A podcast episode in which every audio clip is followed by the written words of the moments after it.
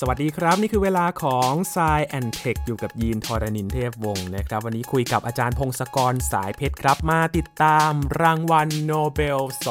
2023 ประกาศไปแล้วเรียบร้อยเมื่อต้นเดือนตุลาคมที่ผ่านมานะครับ วันนี้จะมาเจาะ 3 สาขาในด้านวิทยาศาสตร์กันครับว่ามีใครได้รับรางวัลและผลงานนั้นคืออะไรกันบ้าง ติดตามได้ใน s ซแอนเทคตอนนี้ครับ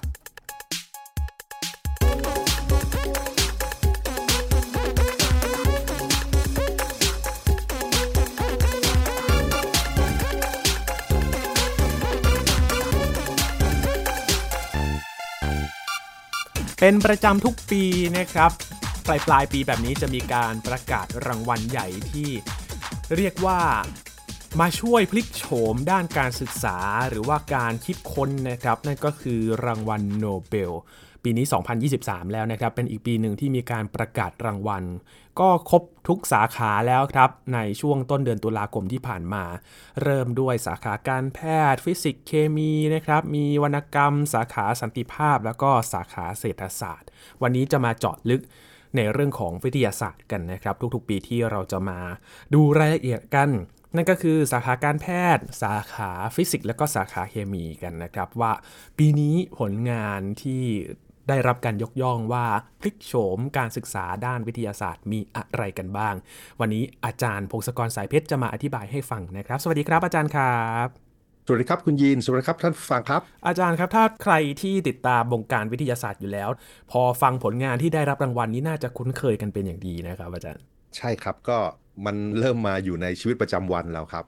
คือแต่ละสาขานี่มีอุปกรณ์หรือว่ามียาวัคซีนอะไรที่เราได้ใช้ด้วยซ้ำนะครับครับ อาจจะมีสาขาฟิสิกส์ที่ไกลตัวไปหน่อยนึง แต่ว่าสำหรับนักวิทยาศาสตร์ในสาขาที่ศึกษาเกี่ยวกับอะตอมโมเลกุลหรือสสารต่างๆ เนี่ยเขาก็ใช้พวกนี้ไปสักเป็น 10 ปีแล้วเหมือนกันนะ เพราะฉะนั้นมันก็เป็นงานที่มีการประยุกต์ใช้มีประโยชน์แล้ว ครับ จริงๆไอ้รางวัลโนเบลเนี่ยเขา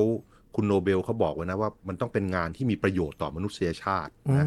คือถ้าเกิด เป็นความคิดทฤษฎีต่างๆ ที่มันดูสวยงาม แต่ไม่ค่อยมีประโยชน์เขาก็ยังไม่ให้รางวัลเพราะฉะนั้นคณะกรรมการเขาก็ต้องดูด้วยว่ามันมีประโยชน์หรือเปล่าแค่ไหนยังไงนะคครัรับบอ๋ออ่าคือบางงานเนี่ยเอิ่มศึกษากันมานานแล้วนะครับ อาจารย์ใช้เวลาโอ้โหหลายสิบปีก็มีถึงจะได้รับรางวัลโนโอ้เบลนานครับ แต่ละท่านนี่ทำกันหลายสิบปีครับนะดูหน้าแต่ละท่านก็อายุมากแล้วนะครับ คือทำตั้งแต่ผมดำจนผมขาวกันแล้วก็มี ใช่ใช่ทำตั้งแต่เป็นกับนักเรียนอะไรอย่างเงี้ยคเป็นรับนักเรียนปริญญาเอกแล้วให้ทำต่อเนื่องมาเรื่อยครับ และก็ทุกๆปีก็รางวัลแรกก็จะเป็นสาขาการแพทย์ก่อนนะครับ ที่มาเปิดรางวัลว่าใครได้รับรางวัลแล้วก็มีผลงานอะไรบ้างนะครับ แต่ปีนี้เนี่ยโอ้โหใช่ครับก็ต้องให้จริง ๆ ครับอาจารย์ วัคซีน mRNA ๆใช่ก็จริง ๆ เนี่ยมีคนคิดว่าเขาจะได้กันเมื่อปี 2 ปีที่แล้วด้วยซ้ำเออเออ นั่นแหละก็มีผู้ที่ได้ก็มี 2 ท่านนะครับครัก็บมีดรคาทาลินคาริโกกับดรดรูไวส์แมนดรคาทาลินคาริโกเนี่ยก็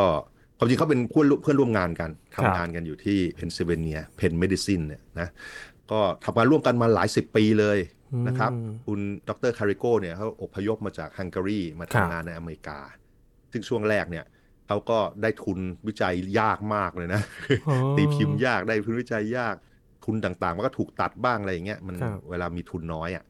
แล้วในที่สุดได้การสนับสนุนจากแลบของดรไวส์แมนก็เลยทำงานร่วมกันมาเรื่อยๆนะคือดรคาริโกเขาก็ศึกษา biochemistry นะครับก็คือชีวเคมีนะครับก็คือดูไอสารเคมีต่างๆ ที่มันเกี่ยวสิ่งมีชีวิตนั่นแหละ สารเคมีที่มีคาร์บอนเป็นส่วนประกอบเป็นส่วนใหญ่เนี่ยก็ศึกษามาเขาก็สนใจเรื่อง RNA นะ RNA ก็เป็นโมเลกุลที่ใช้ส่งข้อมูลในเซลล์ใช่ไหมคือแบบว่า RNA เนี่ยเข้าไปแล้วบอกให้เซลล์ผลิตโปรตีนผลิตนู่นผลิตนี่ได้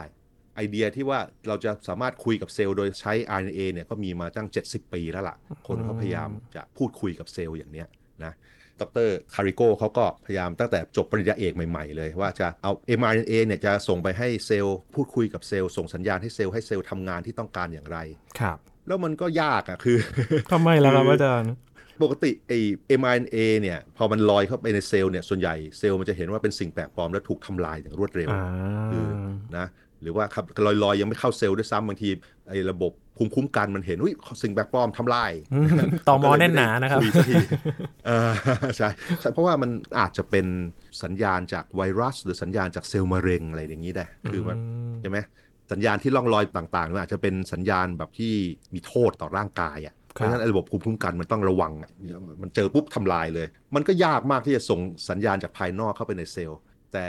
ดรคาริโกเขาก็พยายามทำตลอดทำทำทำพอมันเกี่ยวกับระบบภูมิคุ้มกันใช่ไหมก็เลยแบบไปเจอกับดรดรูไวส์แมนเนี่ยคือดรคาริโกเขาก็ไปหาอ่านอ่านเกี่ยวกับระบบภูมิคุ้มกันครับดรดรูไวส์แมนนี่เขาก็เป็น expert ด้านภูมิคุ้มกันอยู่ที่นั่นมไปเจอที่ห้องสมุด คือสมัยนู้นเวลาจะอ่านบทความงานวิจัยต่างๆต้องไปเนี่ยห้องสมุดถ่ายเอกสารถ่ายเอกสาร ไปห้องสมุดแล้วไปถ่ายเอกสารเออเดี๋ยวนี้มันเป็นไฟล์ PDF ใช่ไหมครับแต่สมัยนู้นเขาต้องไปเจอกันแล้วเขาไปแย่งเครื่องถ่ายเอกสารกัน แล้วปรากฏว่าพอไปเจอเขาก็รู้เอ้ยมันเป็นเรื่องเดียวกันที่สนใจ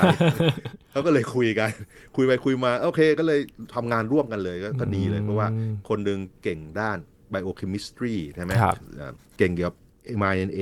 อีกคนหนึ่งเก่งเกี่ยวกับระบบภูมิคุ้มกันอืมก็เลยทำงานร่วม แล้วก็มาเมื่อทำงานร่วมกันหลายปีเป็นไม่แน่ใจกี่ปี แต่ว่าเขาพยายามตีพิมพ์เมื่อสัก 20 ปีที่แล้วอะครับ20กว่าปีที่แล้วว่า โอเค เขารู้แล้วล่ะว่าจะส่ง mRNA เข้าไปแล้วไม่ให้ถูกทำลายได้ยังไงคือเขาก็ไปสังเกตว่าเออ mRNA ที่ร่างกายมันใช้กันแล้วไม่ถูกทำลายมันต้องทำยังไงยังไงอย่างเงี้ยเขาก็ไปทำการทดลองเต็มไปหมดเลย เพื่อเข้าใจว่ามันต้องมีการดัดแปลงอะไรบ้างอืมนะในที่สุดเขาก็รู้ ไอ้บอกว่าในที่สุดเขาก็รู้นี่หลายปีหลายมากปีนะนะหลายปีมากรู้สักทีกว่าจะรู้หลายทีใช่เขาเขาลองนู่นลองนี่เต็มไปหมดเลยไงนักครับวิทยาศาสตร์เหล่าเนี้ย คือนั่นมันสำคัญมากเพราะส่วนใหญ่มันก็จะอะไรไม่ค่อยเคลียร์หรอก แล้วก็เดาว่ามันน่าจะเป็นอย่างนู้นอย่างนี้ แล้วก็ออกแบบการทดลองแล้วก็ทดสอบ แล้วส่วนใหญ่มันก็ไม่ค่อยสำเร็จหรอก นั้นนานๆทีก็สำเร็จโชคดีนะไอ้นี่แหละ ในที่สุดเขาก็รู้ว่าจะดัดแปลงยังไง คือ มีการเปลี่ยนแปลงส่วนหัวส่วนท้ายของ m อ a นิดนึงครับมันก็จะเป็นสัญญาณบอกร่างกายว่าไอ้แบบนี้นะมันโอเคยังไม่ต้องรีบทำลายนะอืมอ่าในความคิดของเขานี่คือการค้นพบที่ยิ่งใหญ่มากใช่ไหมครับก็ก็ ส่งไปนั่นเลย ตีพิมพ์ที่วารสาร Science กับวารสาร Nature ซึ่งก็ถูกเอ่อถูกปฏิเสธทั้งคู่อย่างรวดเร็วเออตอนนั้นมาเสด็จอย่างรวดเร็วตอนนั้นด้วบรยรณาธิการเขาเออไม่เก็ตไงคนอ่านไม่เก็ตบรรณาธิการไม่เก็ตเขาบอกว่าเอ้ยเป็นงานเพิ่มเติมเล็ก ๆ น้อยๆนี่มันไม่ควรอยู่ในวารสารของเราเขาก็เขาก็เลยส่งไปอีกวารสารชื่อ immunity immunity คือภูมิแปลคุ้มว่ากันภูมิคุ้มกัน ซึ่งในที่สุดตอนนี้มันก็เป็นวารสารดังและใหญ่แล้วอะนะแต่ตอนนู้นมันยังเล็กกว่าครับ แล้วเวลาผ่านไปหลายสิบปีก็ค้นพบแล้วว่าโอเคมันมีประโยชน์จริงเนี่ใช่ไหม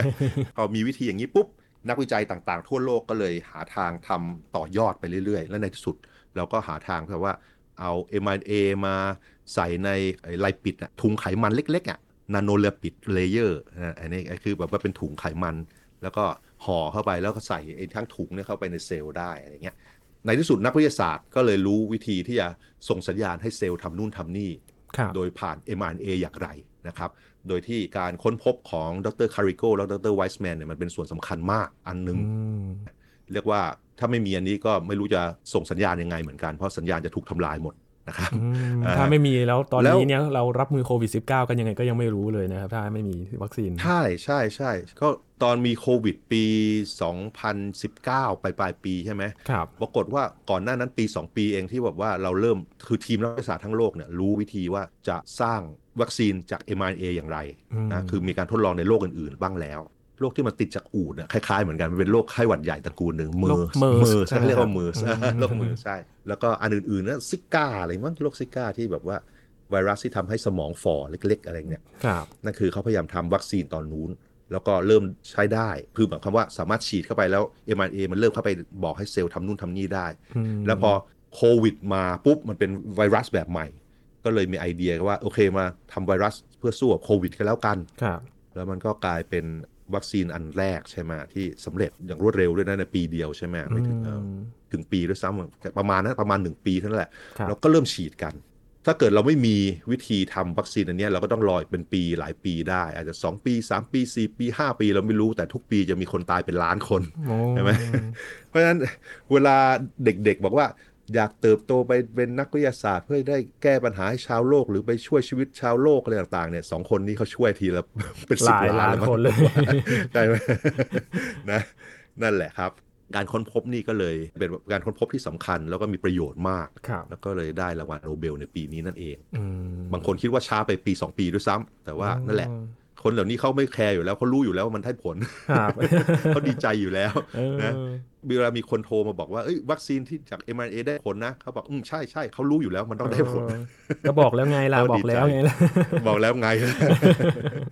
นะเออนั่นแหละครับก็ครับเอ่อดีใจมากก็แล้วในอนาคตก็คงเนี่ยแหละยาและวัคซีนที่ผ่านการพูดคุยผ่าน mRNA เนี่ยน่าจะเป็นวิธีสำคัญเลยที่แบครับบเราจะสร้างยาและวัคซีนในอนาคตต่อๆไป นะครับอืมครับก็แสดงความยินดีกับอ่าทั้งสองอันนี้ท่านก็ด้วยคือทุ่มเทกันมาหลายปียินดีกว่าจะได้ใช่ใช่นะรับอันนี้ก็ทางการแพทย์ไปนะครับครับผมต่อมาเราคุยของอะไรดีเอ่ยอ่าไปกันที่ฟิสิกส์ไหมครับอาจารย์เพราะว่าฟิสิกส์ฟิสิกส์ประกาศต่ออ่าฟิสิกส์มาเลย ฟิสิกส์นี่ก็เรื่อง atto second second นี่คือวินาทีครับ atto มันเป็นหน่วยข้างหน้า หน่วยข้างหน้าเช่นกิโลกรัมอย่างเงี้ยแปลว่าอืมกิโลนี่แปลว่าพันใช่ไหมครับกิโลแปลว่าพันและกรัมก็คือหน่วยกรัม กิโลกรัมก็หนึ่งพันกรัมอืมแต่แอตโตเนี่ยมันเป็นหน่วยอะไรเอ่ย เดี๋ยวขอผมดูตารางอะนะ มันเล็กขนาดไหนใช่ไหมครับ มันเล็กมากเหลือเกินนะโอเคโอเคไอ้หน่วยพวกเนี้ยมันถ้าเกิดเราอาจจะเคยได้ยิน เช่นเอ่อเซนติอย่างเงี้ยคือ1ส่วนร้อยเซนติเซนติเมตรมิลลินึ่งส่วนร้อยของเมตรนาโนเซนติพิโคมิลลิมิลลิหนึ่งส่วนพันไมโครหนึ่งส่วนล้านครับนาโนหนึ่งส่วนพันล้านครับพิโคก็หนึ่งส่วนล้านล้านใช่ไหมอืมต่ำไปกว่านั้น เฟมโตคือหนึ่งส่วน อุ้ยหลายตัวหลายเลขอ่านเลยว่าไงคดีรับนะโอเค เป็นพันล้านล้านโอ้พันล้านล้านเฟมโตพันล้านล้านคือมี 0.15 ตัวข้างล่าง1ส่วน1แล้วตามด้วย 0.15 ตัวน้อยมากอืมแล้วไปแอตโตแอตโตนี่อ่านยากมากเลยเพราะว่ามันเป็น1ส่วนแล้วก็1ตามด้วย 0.18 ตัวครับ0.18 ตัวเนี่ย มันอาจจะว่าเป็น ล้านสามครั้งก็ได้ เรียกว่า1ส่วนล้านล้านล้านก็ได้ใช่ไหมเพราะว่าพูดล้านหนึ่งครั้งเนี่ยมี0.6ตัวครับงั้นถ้ามี0.18ตัวก็พูดล้านสามครั้ง นั่นคือ1ส่วนล้านล้านล้านวินาทีครับทุกคนพอได้ยินอย่างนี้ปุ๊บก็จะอืมมันเล็กมากแต่ไม่ค่อยเข้าใจว่ามันเล็กเท่าไหร่ก็อืมทางรางวัลโนเบลเขาเปรียบเทียบให้ดูก็คือ ในหนึ่งวินาทีเนี่ยมีจำนวนแอตโตวินาทีเท่ากับอายุของจักรวาลมีวินาทีนั่นเองอ๋อคือ แปลว่าอะไรแปลว่า ตั้งแต่จักรวาลมีอายุมาเป็นหมื่นล้านปีเนี่ยถ้าดูว่าจำนวนวินาทีมันเป็นเท่าไหร่เนี่ยมันก็อยู่ประมาณพอๆกับจำนวนแอตโตวินาทีในหนึ่งวินาทีนั่นเองแอตโตวินาทีมันเล็กมาก มันเล็กแบบจินตนาการยากมากเลยอะอย่างนั้นแบบนั้นนะ แล้วทำไปทำไมทำไปทำไมทำไมต้องแบบเออเร็วขนาดนั้น จริง ๆ เมื่อไม่กี่ปีที่แล้วเนี่ยตอนสัก 2018 หรืออะไรเนี่ยนะเมื่อ5ปีอะไรที่แล้วเนี่ยมันมีรางวัลโนเบลฟิสิกส์เหมือนกันนะครับที่แบบว่าสามารถสร้างคลื่นแสงที่แบบอยู่ในหลักเฟมโตวินาทีเมื่อ 5 ปีที่แล้วครับนักวิจัยกลุ่มนั้นเขาก็ทำมาก่อน พอทำแหล่งแสงความเร็วประมาณนั้นเนี่ยเขาไปถ่ายทำการเคลื่อนที่ของโมเลกุล เวลาโมเลกุลมาชนกันแล้วก็ต่อกันหรือแยกออกจากกันอะไรเงี้ยมันเป็นปฏิกิริยาเคมีเนี่ยเขาจะใช้แสงบาไปที่นั้นเนี่ยไปถ่ายทำว่ามันเกิดอะไรขึ้นบ้างระดับโมเลกุล ในปีนี้กลายเป็นแอตโตแล้วมันเร็วขึ้นไปอีกพันเท่า ความเร็วนี่เพิ่มไปพันเท่า มันสามารถเอาไปใช้ศึกษาการเคลื่อนที่ของอิเล็กตรอนในอะตอมในโมเลกุลเลยอืมนะเออคือมันเร็วขนาดนั้น คราวนี้เราสามารถดูปฏิกิริยาในระดับลึกซึ้งขนาดว่าอิเล็กตรอนมันขยับอย่างไร ในปฏิกิริยาเคมีต่างๆไอ้พวกเนี้ยพอรู้เข้าไปแล้วรู้ไปทำไม รู้ไปเพราะมันไปสามารถไปออกแบบพวกอะตอมโมเลกุลที่เราต้องการ หรือว่าออกแบบผลึกต่างๆ ที่เราต้องการแล้วแบบว่าคือเราไปศึกษามันก่อนว่ามันเป็นอย่างไร ดูว่าอิเล็กตรอนมันเคลื่อนที่อะไรอย่างไงแล้วเราอาจจะไปดัดแปลงเล็กๆน้อยๆเพื่อให้มีคุณสมบัติที่เราต้องการขึ้นมาได้ครับนะผู้ที่ได้รางวัลก็มี 3 ท่านนะเขามี แอนลุยลิเยร์เป็นคนฝรั่งเศส แล้วก็มีปีแยร์อากอสตินีแล้วก็เฟเรนซ์ คราวส์ก็คือคุณแอนเนี่ยดรแอนเนี่ยค้นพบก่อนเพราะว่าพอยิงแสงเลเซอร์เข้าไปในแก๊สที่แบบแก๊สเฉื่อยอย่างเงี้ยปรากฏว่ามันมีแสงออกมา แล้วแสงที่ออกมาเนี่ยมันกลายเป็นว่าแสงที่มีความถี่เพิ่มเป็น 2 เท่า 3 เท่า 4 เท่าเรื่อย ๆ ของแสงที่เข้าไปครับอันนี้ก็เป็นปรากฏการณ์ที่เขาค้นพบ แล้วก็ในที่สุดก็อธิบายได้แหละว่ามันเกิดเพราะอะไรอะไรต่างๆ แต่คราวนี้อีกสองท่านก็มาโชว์ว่า โอเค ถ้าเกิดไอแสงที่ออกมาเนี่ยนะ ถ้าจับออกมาเรียงกันให้ดี มีการแบบว่าจัดให้มันเริ่มต้นพร้อมกันอะไรอย่างเงี้ยไอคลื่นแสงที่ออกมา พอมันรวมกันปุ๊บเนี่ย มันจะเกิดการบวกกันของคลื่น การรวมกันของคลื่น เคยเล่นคลื่นในน้ำใช่ไหมเราจะเห็นว่าสมมติเรา ทำให้น้ำมันกระเพื่อมกระเพื่อมกระเพื่อมกระเพื่อมเนี่ยเราจะเห็นไอ้คลื่นไอ้ส่วนที่สูงสูงๆเนี่ยพอมันไปเจอกันปุ๊บมันจะบวกเข้าไปสูงขึ้นไปอีกได้ใช่ไหมอ่หรือว่าอ่าหรือบางทีคลื่นอันหนึงเราบอกให้มันเป็นบวกคือสูงเป็นบวกคลื่นอีกอันมันต่ำลงไปกว่าระดับน้ำมาบวกกันปุ๊บน้ำก็เรียบอย่างเงี้ยเป็นต้นใช่ไหมอืครับพอมันมีคลื่นหลายๆอันหลาย ๆ ความถี่มาหลายๆอันเนี่ย ถ้าเกิดเรียงกันให้ดีแล้วมาบวกกันมารวมกันเนี่ย เราสามารถจัดการให้คลื่นผลรวมมันเป็นหน้าตาอย่างที่เราต้องการได้ครับแล้วพวกนี้เขาก็เลยโชว์ให้ดูว่าทำยังไง พอทำเสร็จปุ๊บ ปรากฏว่าเราจะได้คลื่นที่ออกมาเป็นพาวส์เป็นลูก เป็นลูกลูกลูกลูกโดยแต่ละลูกเนี่ยความกว้างอยู่ในหลักแอตโตวินาทีหนึ่งส่วนล้านล้านล้านวินาทีอะไรประมาณนั้น แล้วก็ออกมาวินาทีละหลาย ๆ ลูกตุ๊ดตุ๊ดตุ๊ดตุ๊ดตุ๊ดแล้วเราก็เอาไอ้แสงที่เป็นลูกๆเนี่ยตุ๊บตุ๊บตุ๊บตุ๊บตุ๊บเนี่ย ไปส่องนู่นส่องนี่ดูอ๋อไปส่องนู่นส่องนี่แล้วดูปฏิกิริยาต่างครับๆดูว่าอิเล็กตรอนในอะตอมมันเคลื่อนที่อะไรยังไงอะไรเงี้ยเขาก็ทำมาไปลึกซึ้งขึ้นไปอีก มันคล้ายๆเหมือนแฟลชอะไอ้ทั้งหมดเนี่ยมันคล้ายๆกับเอ่อเวลาเราเคยไปดูไฟกระพริบเอ่อไฟ strobe ไหมไฟที่มันกระพริบปุ๊บปุ๊บอ๋อปุ๊บปุ๊บปุ๊บปุ๊บครับเนี่ยอ่าไฟผับได้ไหมฮะคือไฟผับใช่ไฟผับใช่เลยนั่นแหละ ปรากฏการณ์ต่างๆ ในธรรมชาติมันเร็วมากไงครับถ้าเกิดเราใช้ไฟที่มันไม่เร็วพอ เราจะเห็นมันเบลอไปหมดใช่ไหมอืมอ๋อเหมือนนี่พอเราเราได้ศึกษาไฟฟ้าแลบอย่างนี้ได้ไหมครับอาจารย์ท่านจะเป็นประโยชน์ไหมฮะโอ้เออฟ้าแลบนี่มันก็ได้นะ แต่ว่ามันอยู่ในระดับหนึ่งส่วนล้านวินาทีเท่านั้นเองอ๋อไอ้นี่มันคือหนึ่งส่วนล้านล้านล้านอีกทีเร็วกว่าคือถ้าจะเร็วกว่าเร็วกว่าฟ้าแลบก็คล้ายๆว่าถ้าเกิดเรามีวิธีจับภาพเร็วมากๆจุ๊บจุ๊บจุ๊บจุ๊บจุ๊บ ล้านครั้งต่อวินาทีอย่างเงี้ยเราจะเห็นแล้วเราเห็นการเคลื่อนที่เป็นมันเลยเส้นๆมันนะใช่อันนี้ก็คือสมมติเรายังไม่มีอุปกรณ์นี้ก่อน เราก็จะมีอะตอมอะไรบางอย่างแล้วอิเล็กตรอนก็วิ่งไปวิ่งมายุบยุบยุบยุบยุบยุบแล้วพอเรามีอุปกรณ์นี้มีแสงอันนี้ปุ๊บแสงเนี่ยที่มันเข้าไปเนี่ยมันจะบอกได้ว่าตอนนี้อิเล็กตรอนอยู่แถวนี้ครับแถวแถวๆนี้ลูกดอกใบบอกอิเล็กตรอนอยู่แถวแถวๆนี้อะไรเงี้ยเป็นต้นตุ๊บตุ๊บตุ๊บตุ๊บตุ๊บแล้วมันพอจะวาดรูปออกมาได้ว่ามันควรจะเป็นยังไงมเอ่ออันนี้ก็เป็นอุปกรณ์สำหรับการไปส่องไปดู ปฏิกิริยาเคมีในระดับอิเล็กตรอนเลยว่าอิเล็กตรอนทำงานยังไง นอกจากนี้เนี่ยพอเนื่องจากส่องนอกจากไปสังเกตได้แล้ว ก็มีการพยายามจะใช้แสงเหล่านี้ไปควบคุมไอเดียตอนนี้คือมีหลายทีมกำลังพยายามทำเนี่ยก็คือใช้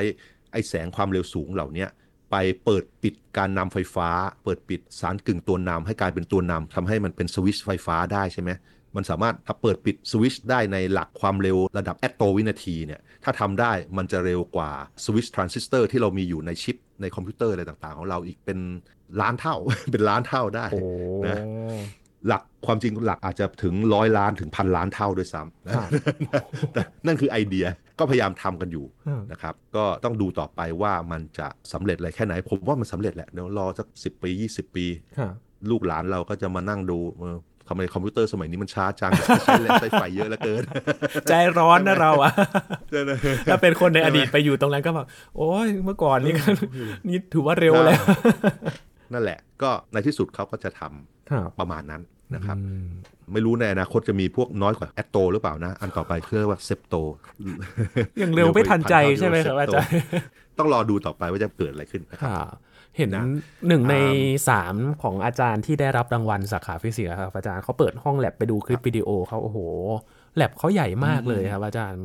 แลบเลเซอร์ใช่ไหมครับแลบเลเซอร์มันจะมีที่ยิง ต้องมีที่ให้วางกระจกวางนู่นวางนี่อืมมันต้องใหญ่พอสมควรครับอืมและอีกอันหนึ่งครับ ยินสนใจนั่นน่าจะเป็นแลบของคราวส์มั้งเห็นไหมใช่ครับอาจารย์คราวส์ที่ใช่ไหมอเมริกาใช่ใช่ใช่ ปิดท้ายที่สาขาเคมีครับอาจารย์ยินสนใจเคมีกับการครับประกาศรางวัลมาก เพราะว่ามีตัวอย่างมาให้ดูด้วยครับ ใช่ อันนี้เขาเรื่อง quantum dot ครับซึ่งจริง ๆ แล้วเราอาจจะได้ยินในโฆษณาทีวีด้วยซ้ำนะอืมนะทีวีจอแบนทั้งหลายอะมันมีบางรุ่นนะ ที่บอกว่าใช้ quantum dot สร้างแสงสร้างอะไรใช่ไหมอ๋อหรือครับบางอันที่ว่าเขียนว่า QLED อะ QLED อะอ๋ออ่าพวกนั้นแหละเออใช้เทคโนโลยีนี้เลยนะ ครับ quantum dot เนี่ยก็โอ้โหไองานวิจัยอันแรกที่คนแรกที่เขาทำเนี่ยคือ 3 คนชื่อหลุยส์ บรูซอเล็กเซย์ เอคิมอฟแล้วก็คนสุดท้ายคือมวงกี บาเวนดีคุณหลุยส์ บรูซกับอเล็กเซย์ เอคิมอฟเนี่ยเป็นตอนแรกก่อนยุค eighty เลยนะ 1980แถวๆนู้นเลย กี่ปีแล้ววะ40 กว่าปีแล้วว้าวแล้วคุณเอคิมอฟเนี่ยเขาทำงานในรัสเซียสมัยนู้นเขาตีพิมพ์เป็นภาษารัสเซีย แต่ก็คุณบรูซนี่ก็ทำงานในอเมริกาเขาก็ตีพิมพ์ภาษาอังกฤษ แต่แต่ว่างานมันพอๆกันประมาณปี 81 กับ 83 อะไรอย่างเงี้ยครับไม่ได้ลอกกันหรอกเพราะไม่ได้เจอกันเลยนะอืมแล้วก็คุณบาเวนดี้เนี่ยเขาก็ไปเคยทำงานในแลบของบรูซมั้งนะครับอันนี้ผมไม่ยืนยันนะ แต่ผมเข้าใจว่าอย่างนั้น ตอนหลังก็มาทำงานต่อเป็น professor เองที่ MIT พยายามผลิต quantum dot โดยให้มันปริมาณเยอะๆ แล้วมีคุณภาพดี ก็ในที่สุดก็สำเร็จแล้วในที่สุดก็มาอยู่ในทีวีเราไงนะเออแต่ว่าทั้ง 3 ท่านเนี่ยก็ค้นพบอย่างนี้ ค้นพบอย่างแรก quantum dot มันคืออะไรเอ่ย quantum dot หรือจุดควอนตัมเนี่ยควอนตัมดอทมันคือผลึกขนาดเล็กมากๆครับเคยเห็นผลึกเกลือไหมผลึกเกลือเกลือมันก็เป็นแท่งๆใช่ไหมหรือว่าผลึกสารส้มอย่างเงี้ยมันเป็นชิ้นใหญ่ ๆ แล้วเราก็เห็นใช่ไหมอืมแต่ว่า ไอ้พวกควอนตัมดอทเหล่านี้มันเป็นผลึกที่มีจำนวนอะตอมที่เกี่ยวข้องไม่กี่อะตอมอะประมาณหลักร้อยถึงหลักพันเองครับไอ้เกลือต่างๆ ไอ้เม็ดเกลือต่างๆเนี่ยมันมีหลักเป็นพันล้าน หลายพันล้าน อาจจะเป็นหมื่นล้าน เพราะฉะนั้นไอ้ควอนตัมดอทที่มันเล็กมากๆ มันเล็กจนมองไม่เห็นมันระดับเขาเรียกนาโนเมตรอะนะครับแต่คราวนี้มันเล็กมากๆเนี่ยเป็นผลึกเนี่ย มันก็มีคุณสมบัติเขาเรียกคุณสมบัติทางควอนตัมคุณสมบัติทางควอนตัมคือแบบว่า เช่น ดูดซับแสงที่ความถี่อะไรบ้าง หรือปล่อยแสงที่ความถี่อะไรบ้าง โดยขึ้นกับขนาดของมันอ่าอันนี้มันเป็นของประหลาดยังไงประหลาดแปลว่า ปกติเวลาเราคิดถึงสสารอะไรบางอย่างเนี่ยเราคิดว่ามันมีสีอะไรอย่างเงี้ยเราก็ดูว่าส่วนประกอบทางเคมีของมันคืออะไรใช่ไหมครับคือมาผสมผสมงี้ปุ๊บแล้วมีสีอะไรต่างๆ แต่พอของขนาดเล็กๆเล็กๆเล็กลงไปขนาดอย่างนั้นเนี่ย ปรากฏว่าสีที่มันเปล่งออกมามันขึ้นกับขนาดอ๋อ แปลว่าสารเคมีเหมือนกันเปรียบเลยนะ แต่ว่าขนาดของผลึกต่างกัน สีจะต่างกันครับเอออืเออมอันนี้ก็คือตอนค้นพบครั้งแรกของคุณเอ็กคิมอฟกับบรูซเนี่ยก็คืออย่างคุณเอ็กคิมอฟเขาพบว่าเวลาเราสร้างแก้วบางอย่างเนี่ยแก้วที่มีสารเคมีบางประเภท แล้วก็ให้มันค่อยๆเย็นที่ความเร็วต่างกัน เย็นเร็วเย็นช้าเนี่ยสีมันต่างกัน แล้วเขาก็ในสุดเขาเข้าใจว่าโอเค แปลว่าไอ้ผลึกข้างในที่เกิดขึ้นเนี่ย มันมีขนาดต่างกันทำให้สีต่างกัน แล้วก็ตีพิมพ์เรียบร้อยอืมแล้วคุณบรูซเนี่ยเขาก็ทำงานอยู่ที่เบลแลบนะ แล้วเขาก็ ตอนนั้นเขาพยายามทำแบบพวกว่าจะดูดซึมดูดซับพลังงานแสงจากดวงอาทิตย์อะไรต่างๆ แล้วมาทำนู่นทำนี่ได้ยังไงเนี่ยเขาก็พยายามออกแบบว่าผลึกสารเคมีที่ลอยอยู่ในน้ำในสารละลายเนี่ยถ้าผลึกขนาดมันใหญ่เล็กยังไง แล้วให้ดูดซึมดูดซับแสงที่ความถี่เท่าไหร่ แล้วก็ทำทำทำไปครับเขาก็โชว์กันว่าโอเค เพราะถ้าขนาดของไอ้ quantum dot ทั้งหลายเนี่ยมันใหญ่เล็กต่างๆกัน มันก็จะดูดซับแสงที่ความถี่หรือสีต่างๆกัน แล้วก็ปล่อยแสงที่ความถี่หรือสีต่างๆกันด้วยอืมโอเค อันนี้เข้าใจทุกคนเข้าใจทางฟิสิกส์หมดตีพิมพ์เรียบร้อย รู้ว่าจะทำยังไง แต่ผลิตเยอะๆไม่เป็นอ๋อทำไม่ได้ทำในห้องแลบได้อย่างเดียวจะตอนทำนั้ยันงไงทำได้ห้องแลบได้อย่างเดียวแล้วมันยากอะมันโอ้โหกว่าจะทำแต่ละอันแต่ละอัน แต่ว่าคุณบาเวนดี้เนี่ย ตอนแรกก็ทำงานอยู่กับคุณบรูซ ตอนหลังก็มาแยกมาทำแลบเองใช่ไหมหลังจากจบปริญญาเอกอะไรเรียบร้อยแล้วเนี่ยก็มาเป็นอาจารย์อยู่ที่ MIT แล้วก็ทำงานเป็น 10 ปีเลยนะโอ้กว่าจะทำได้เขาจะรู้วิธีผลิตได้ วิธีผลิตคือคล้ายๆว่าอ่ามีสารละลายอันหนึงที่ควบคุมอุณหภูมิไว้ถ้าร้อนๆหน่อยก็แล้วกันควบคุมอุณหภูมิ แล้วก็เอาไอสารเคมีอีกตัวที่จะสร้างให้เป็นผลึกเนี่ยที่จะสร้างควอนตัมดอททั้งหลายเนี่ยใส่เข้าไปฉีดเข้าไปยุดแล้วก็ปรับปรับอุณหภูมิ ปรับอุณหภูมิ อาจจะแบบให้ร้อนร้อนเย็นต่างกัน ความเร็วในการเย็นกับความเร็วในการร้อนต่างกันครับแล้วก็ผลึกที่ได้ออกมา มันจะมีขนาดตามที่ต้องการแล้วจำนวนเยอะด้วยนี่โอ้เขาก็เลยโชว์วิธีทำอย่างนี้โอ้โหแต่กว่าจะรู้นี่แต่มันอย่าลืมมันแบบเป็นสิบกว่าปีโอ้ใช่ไหมลองนู่นลองนี่เต็มไปหมดใช่ไหมมีคนฉลาดช่วยกันทำใหญ่เลยอะอ่าใช่ไหมต้องอดทนด้วยครับอาจาเป็รนย์งานวิจัยโหดนะครับนะแต่พอทำยิบรับ ตีพิมพ์รู้วิธีปุ๊บ คนอื่นก็ทำตามได้อ่าอ่าเพราะฉะนั้นก็มีบริษัทอะไรต่างๆ มาผลิตควอนตัมดอทเพื่อไปทำนู่นทำนี่ แล้วก็ไอ้ที่เป็น Product เป็นสิ่งที่เราซื้อได้เนี่ย ก็มีจอ LED ครับใช่ไหมจอ LED ที่บอกว่า QLED เนี่ยนั่นแหละจะใช้ควอนตัมดอทในการเปล่งแสงบางสีนะครับอืมแล้วก็อีกอันก็คือแบบพวกหลอดไฟหลอดไฟ LED ที่แบบว่าทำให้สีมันเหมือนธรรมชาติมากขึ้นอะไรเงี้ยเขาไปปรับแสงปรับสีได้ โดยใช้ควอนตัมดอทขนาดที่ต้องการนะครับ อันนั้นคือสิ่งที่เราสินค้าที่เราซื้อได้ แต่ว่าไอในงานวิจัยอื่นๆที่ใช้ควอนตัมดอทมีไหมมีอีกเยอะแยะมากมายเลยนะอ๋อที่ผ่านมา 10-20 ปีเนี่ยเขาใช้ควอนตัมดอทในงานวิจัยต่างๆ รวมไปถึงงานวิจัยด้านชีววิทยา งานวิจัยด้านเกี่ยวกับยารักษาโรคครับการต่อสู้มะเร็ง งานวิจัยที่เกี่ยวกับพลังงานทางเลือกเออยกตัวอย่างเช่น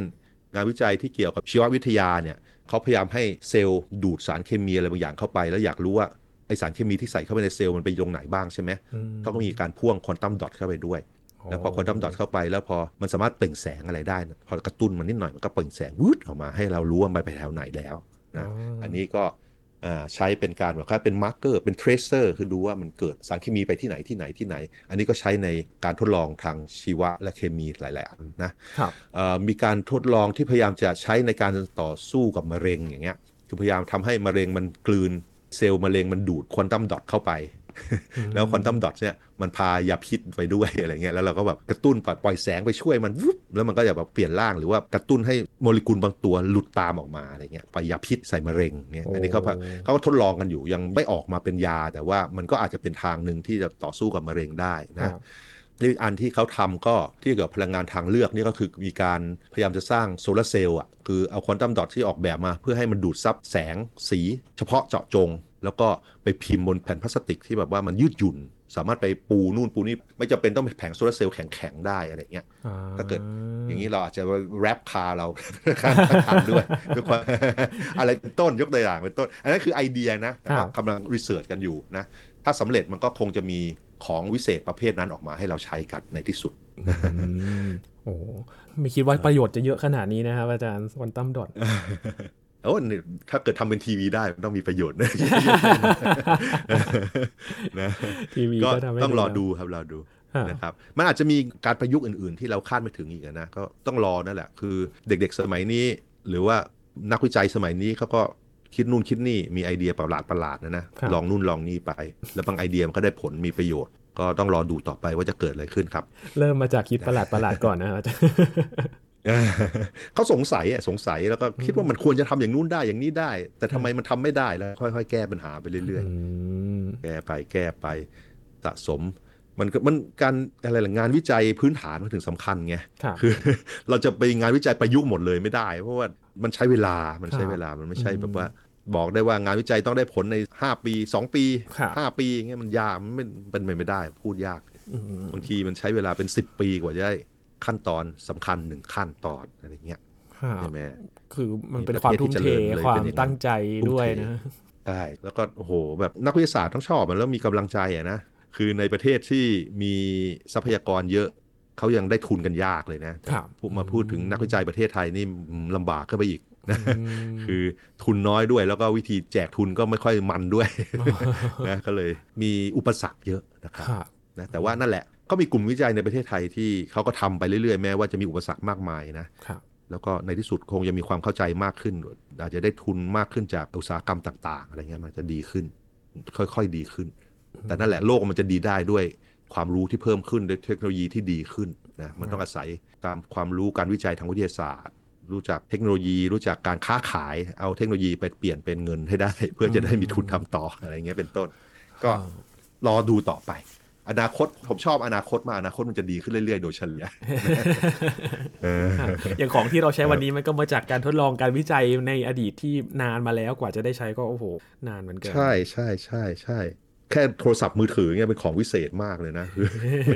คือส่วนประกอบมันมีอะไรบ้างเนี่ยเราถ้าเกิดเป็นลิสต์ดูเนี่ยจะมันจะโอ้โหอืมงะเป็นของวิเศษสำหรับคนเมื่อร้อยปีที่แล้ว เป็นเวทมนต์เลยล่ะครับอืมแสดงว่าช่วงเวลานี้เนี่ยนักวิทยาศาสตร์ที่ทำงานกันอยู่ก็คงจะเป็นอนาคตที่ได้รับรางวัลโนเบลกันไป จากการคิดค้นที่เขากำลังทำงานคงจะมีบางใช่ใช่ใช่คงจะมีบางอันแหละครับได้ครับก็เป็นอีกหนึ่งผลงานครับ การรับรางวัลโนเบลนะครับก็เป็นเครื่องยืนยันให้กับนักวิจัยนักวิทยาศาสตร์ที่ใช้เวลาทุ่มเทกับมันนะครับ แล้วก็สร้างประโยชน์ให้กับคนทั่วโลกเลยก็ว่าได้นะครับ วันนี้ขอบคุณอาจารย์พงศกรมาก ๆ เลยครับยินดีครับ สวัสดีครับครับมาติดตามกันนะครับ ว่าปีหน้านั้นจะมีใครได้รับรางวัลโนเบล ในสาขาวิทยาศาสตร์ทั้ง 3 สาขานี้กันต่อนะครับ นี่คือ Science Tech ครับ คุณผู้ฟังติดตามรายการของเรากันได้ที่ www.thaipbspodcast.com ครับ รวมถึงพอดแคสต์ช่องทางต่าง ๆ ที่คุณกำลังรับฟังเราอยู่ อัปเดตเรื่องวิทยาศาสตร์เทคโนโลยี และนวัตกรรมกับเราได้ที่นี่ทุกที่ทุกเวลากับไทย PBS Podcast นะครับ ช่วงนี้ยีนทอรานินเทพวงศ์พร้อมกับอาจารย์พงศกรสายเพชรลาไปก่อนครับ สวัสดีครับ